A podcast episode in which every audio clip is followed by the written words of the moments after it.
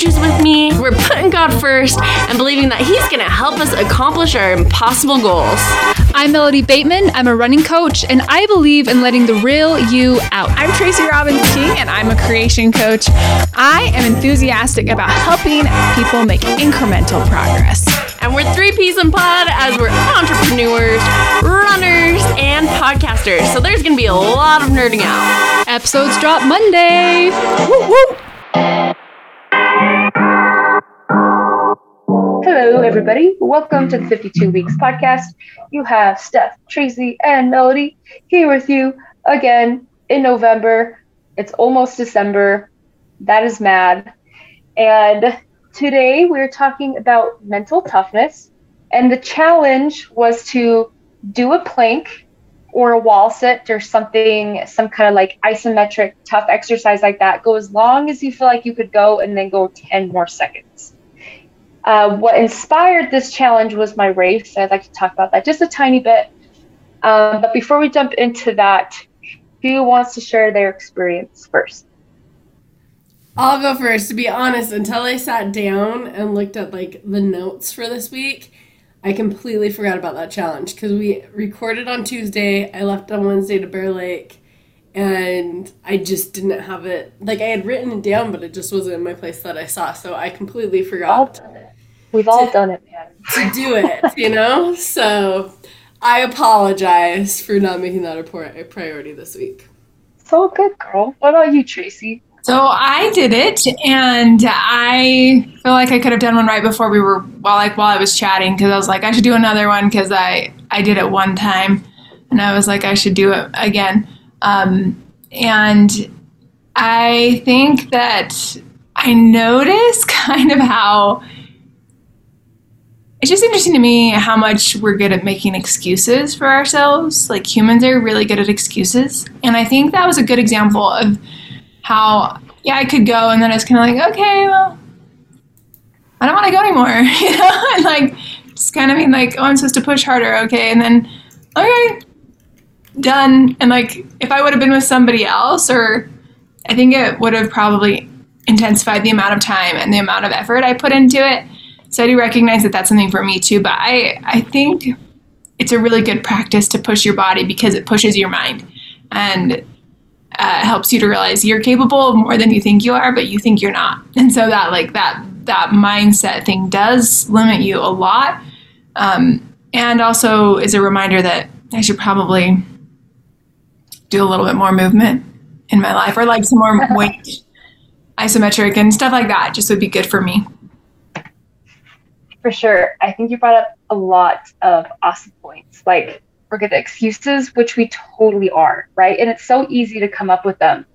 Um, and also, you think you probably would have gone more if you're with someone else. I think there's, um, this is really interesting. I, I feel the same way. And, and I think it could be for a lot of reasons. I think it could be like maybe a little bit of peer pressure, like when you're with someone and, you want to look cool and like you want to be weak to them. I know that's a big one for me. Um, I think part of it could be like competition, like you want to beat your friend who's also planking.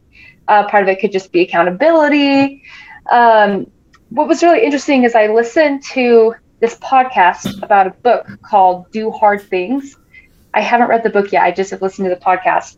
Um, and in the book, according to this podcast, it talked about runners doing VO2 max testing, which Steph has done. So you might be able to pull from your experience doing VO2 max testing stuff because that's that's a mental toughness thing for sure. Um, they talked about runners doing VO2 max testing, and is a runner going to do? Let me back up. Let me explain how VO2 max testing works. So you get on a treadmill, and you put this big mask on your face, and you slowly progress the speed and increase the incline over minute intervals. So every minute it's a little bit faster a little steeper. And you just keep going and going and going and going until you can't go anymore. And they were testing to see are athletes going to go further if someone else is upping the incline every minute for them or if they're upping the incline themselves. And what they saw was that people went way further when they were on their own and adjusting it on their own. And that was just because I always thought like you do so much better with people. You do so much better when people are doing things for you when other people are there. But like real mental toughness and really pushing yourself, like the real motivation comes from inside of you and you wanting to be the best version of yourself and you wanting to prove to yourself that you can go more and that you can be better. I thought that was really cool. That's a, way not what I expected. Right? Me too. That totally blew my mind. Yeah, that's amazing. I feel like that makes sense though because sometimes in that room, it, like when um your boss, well not your boss but your partner was your how do I want to word that? Your business partner, not your. Wait, sorry. um, was training you like um, on doing it at the beginning. It was I for me as a participant. It's sort of awkward to have two people in there as I'm running, right? Yeah. And I was like, let's get this mask off because you start to be like, oh my gosh, I just don't like, I don't want to be in here anymore. I don't want, they can see everything jiggle, like all that stuff. So I can see if you're by yourself. Um, and I also think that the great thing about running sometimes is you just get in this zone where your mind is just thinking and you forget that you're running. And I, so I feel like, especially when you're in that, like being by yourself allows you to be in that state more. Totally. And that, What's the technical tone, tone term for that? Zen mode. I don't I was wondering if there's I've been a there, so I don't know what that's like. I'm sorry, I can't. I can't relate to that. I was wondering if there's a runner's term. Tracy, when you qualified for Boston, you never got in like the runner's zen. Oh, oh no, this is what it's called. It's called flow. It's called flow state. Well, When you when it feels like you're flying, it's almost like this out of body experience, like you're not even in your body. You can just see the world zooming past you and it's like you're flying. It's the well, I mean, at my speed, I don't feel like I'm flying, but like I'll like finish and be like, oh, I didn't realize the time went by. Like that's more my like flow state.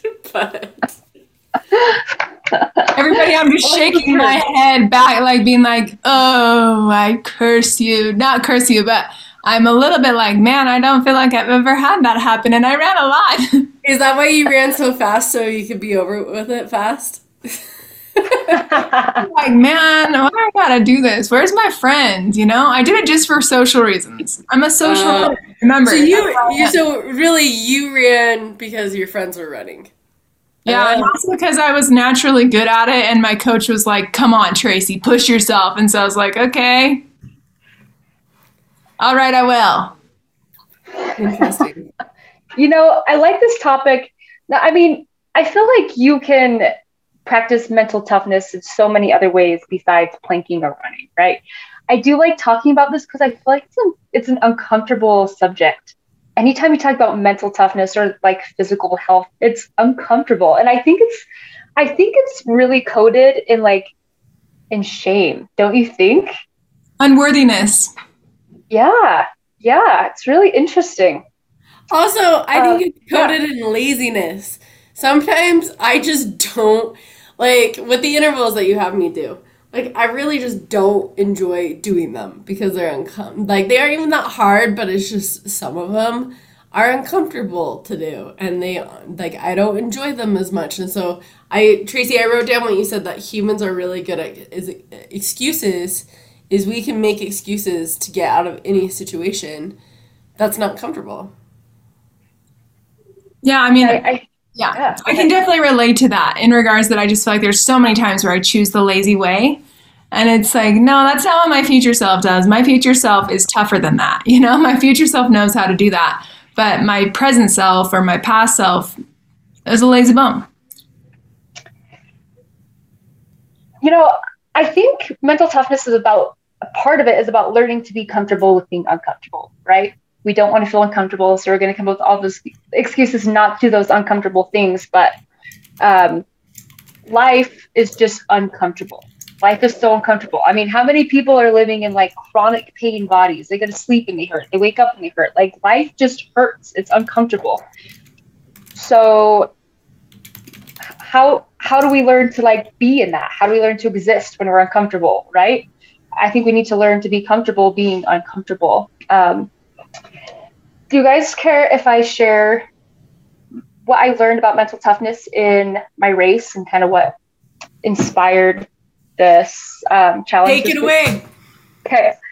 So I I have been feeling really depressed the past couple of years. I've been really sad, I've been confused, I've had this midlife crisis trying to figure things out. And and when I was a little girl, I why are you laughing? Midlife, midlife, twenty life.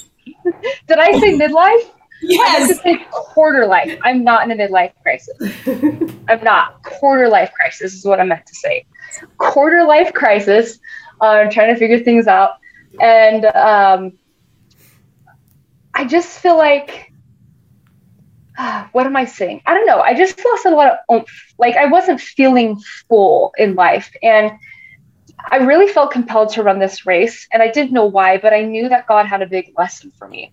I knew that He wanted me to run the race. And what I learned in this race, I decided that I was going to go into this race and I was going to let myself go to the deep, hard, painful, uncomfortable places in myself that I haven't let myself go to for a long time.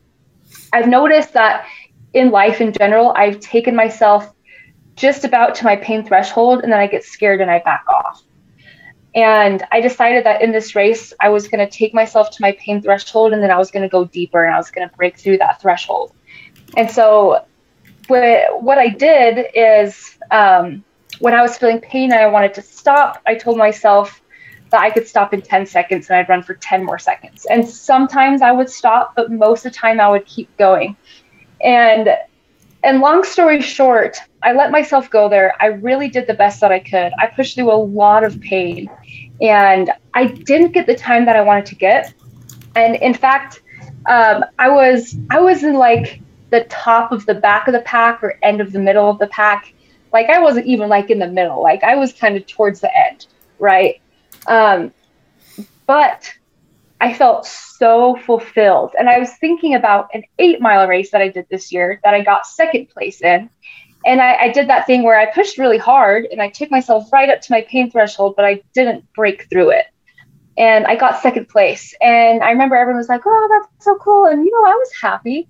But that wasn't anything compared to how I felt on this 50 mile race where I was at the back of the pack because I did the best that I could. And it was this just this full feeling that I haven't experienced in a long time. It was it was the love of Christ. It was just this like I did the best I could and and me and God are the only ones who really know it and really understand it and really felt what I felt while I was running.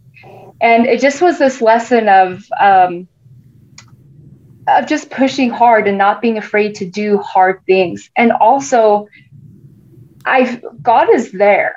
God is there, especially, I mean, He's always there. And when you're doing hard things, He wants you to do hard things. And He's going to be right next to you the whole time, helping you in those times. I feel like you are the closest, to, the more pain you're in, the closer you are to God. And, and I felt God in those moments. And it, God, you know, I, I feel like I'm, I'm losing my words now. I feel like you guys know what I'm saying. I just, like the feeling that I got from that was indescribable. And I just, I want to apply that to the rest of my life. I want to push hard like that. And I want to have faith. And when I feel like I don't want to go anymore, I'm going to go 10 more seconds. So that's the dead horse story. That's what inspired this. Um, anyways, before I wrap things up, do you guys have any um, thoughts or uh, feelings or anything you want? To share? I think that was really beautiful how you shared about how you feel like he was like me and Christ. Like Christ and I we were we were together. Like that's where he was. Like and I felt that that satisfaction that only comes through having a savior who also knows what suffering is. And I think I've shared this before, but it's Second Corinthians. Did I share this last week? I don't know. Second Corinthians chapter 12 verses 9 through 10. Anyway, it says and he said unto me, My grace is sufficient for thee, for my strength is made perfect in weakness. Most gladly, therefore, will I will I rather glory in my infirmities, that the power of Christ may rest upon me. Therefore, I take pleasure in infirmities and reproaches and necessities and persecutions and distresses for Christ's sake. For when I am weak, then am I strong. And I, I think almost in your story, it's like you were pushing yourself beyond that. So it wasn't just about your weakness, because you recognize that weakness, but you also like with Christ saw how he could empower you beyond your natural man or natural woman.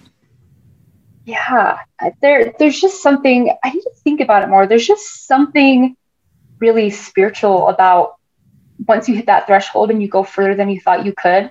I feel like I feel like it's a door. Your pain threshold is a door, and you open it up and you break through it, and God is right there. Mm. I and I just think I think it's important. It's important that I feel like that's something that God wants us to do. He wants us to break through that pre- that that threshold and meet Him. I love it. Anyways, um, really quick, thank you guys. Um, do you guys want to share your goals for next week? I have goals. have goals for next week. I have goals, so I can share mine. They're more like okay. a monthly goal. So okay. my monthly goal is one, I am going to only be going out to eat one time this whole month. my goal is to not eat out as much. I've been getting into some bad habits with eating out.